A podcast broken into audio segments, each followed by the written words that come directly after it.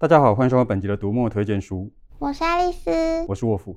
老师，你工作很多年了，对吧？你这孩子还没上小学，我就已经在工地扛砖头。嗯，老师，你入行不是在当编辑吗？怎么会去工地扛砖头啊？哦，那个是大学的时候暑假去打工，临时工以当时的行情来说还蛮好赚的。没想到过了二十年，我听到的行情还是一样，做工的人真辛苦。老师，你不要趁机置入书名啊！我是想问，工作这么多年，你有没有遇过特别难相处的主管或是同事啊？当然遇过，不好相处的人出现是一种常态，而且你总是要等到进入某个职场才会知道那里有没有这种人，所以总是发现的太晚，已经来不及列入求职考量了。那该怎么办？离职可以吗？离职当然也是选项之一了。不过我总觉得，如果求职的时候你的确对那个工作有兴趣，结果因为职场里有一个你不喜欢的人而离开那个工作，就等于是你为了一个你不喜欢的人而离开了一份你喜欢的工作，这听起来没什么道理。而且我刚也说过，这种人不管到哪里都会遇上，有时也不见得是谁有问题，就是你们的个性里面有什么东西互相卡到了。所以呢，我建议不要轻易离职。唉，但这样不就还得忍受个性很差的人吗？我也不建议忍受。假如对方是故意找麻烦，你忍得很辛苦，那就顺着他找麻烦的原意，因为他就是要让你不开心。假如对方不是故意的，只是你们合不来，那你忍受了就容易怪罪对方，搞得他也不开心。相反的，如果你不需要忍受，那不管对方是不是故意的，后续都不会有事。等等，这个听起来太玄了，要怎么做啊？既然我们在谈职场，那就先回到职场的重点，就是完成工作。对方是同事，提出的意见必须针对工作。就算他在做人身攻击，重点也应该是因为你有某些问题，所以做不好某个工作。所以，我们还是可以把讨论拉回来完成工作这件事情上面。你可以从这个角度去思考，反问对方问题，厘清他提出意见的目的是想要把工作做好，还是想要找茬。意见不同，还是可以好好说。里面提到几个化解紧张、准确提问的方法，一方面可以保护自己，另一方面可以推进讨论。光是吵架没有什么用。把对方诉求的问题搞清楚，就比较有可能找出解决的方法。那如果他的意见不是针对工作呢？那他在职场上提出这个意见就不正当，理论上会让他在工作场域上扣分，因为大家或多或少会感觉得到他在找麻烦。其实你在反问他的时候，也可以让这个事实浮现出来。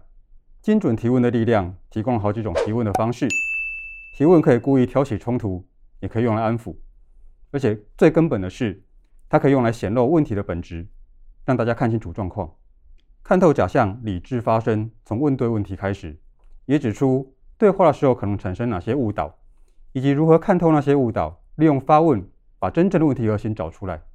有些时候，对方可能连自己都没有发现，刚才的对话哪里误导了别人。可是，如果对方是主管呢？听起来我的嫌疑越来越大了。不是在讲我们公司啦。是我朋友遇到的问题。对，现在的年轻人也用这一套来做推脱，就是没关系。你说的主管这个阶级是职场里才有的，在职场里我是主管，不在职场里我就只是个无趣的大叔。但是一个人会在某个职场是有原因的。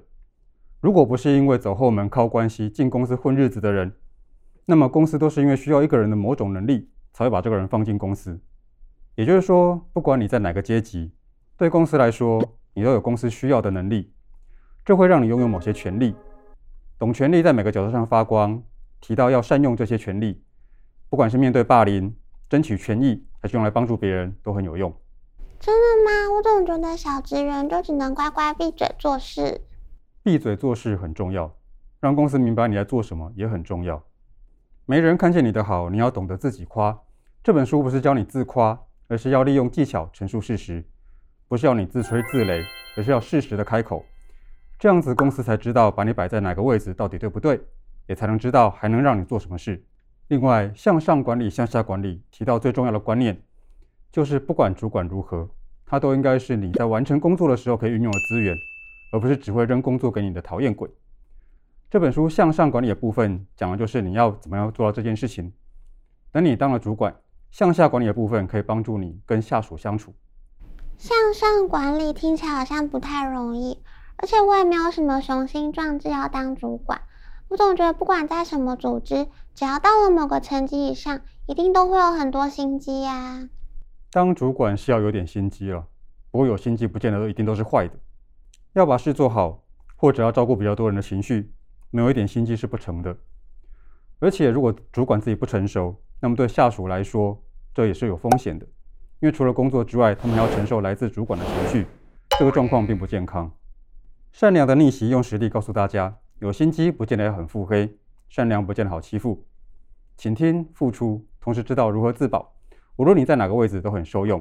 你可以不用变成那种城府很深的人，还是可以漂亮的完成工作，同时还跟大家相处愉快。那老师，你难道不觉得在职场工作要考虑这么多做人的美美嘎嘎，真的是心很累？的确，有的时候会有人问我，会不会想要辞掉工作，专心写作。暂且不论只写作的收入问题。我会一直留在职场的原因之一，在于我认为职场会教我很多事。销售行为和消费行为都和人的心理有关，而且职场是一个可以直接观察人类行为，也可以反省自己的地方。这些都连接到写作。哦，老师，原来你不是在上班，是在搜集写作题材啊？其实创作的人应该随时随地都在搜集题材了。有本书叫做《下半辈子不再为工作而活》，作者曾经以为工作就是生活的全部。不过最后还是决定要放下工作，离开职场。我觉得有这样的想法是很好的。不过我采取的是另外一种态度。我的生活重心是写作，所以我把工作变成辅助这件事情的资源。这样子一来，工作的意义就不会只有为公司卖命，而且我也会知道不让工作占据所有的时间。你怎么过今天就怎么过今生。提醒读者，怎么运用时间是很要紧的事情。你越早想清楚，生活就越有余裕。你不用一定要过得很忙很满，被工作榨干，才不会下班之后什么都做不了。把主管当成工作资源，把工作当成生活资源，听起来好像很不错哎。我决定从今年开始，再也不要为工作而活啦。这次的推荐书从问问题、懂自己、向上管理到超脱工作，让大家从不同角度应对职场生活。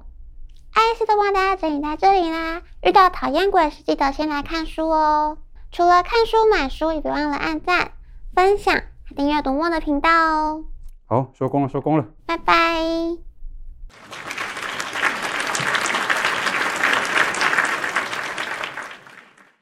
其实等你自我升级之后，也不用在意忍不忍受的问题。为什么？因为到那个时候，你会知道怎么样轻松的处理它。老师，你这个怎么听都不像善良的逆袭呀？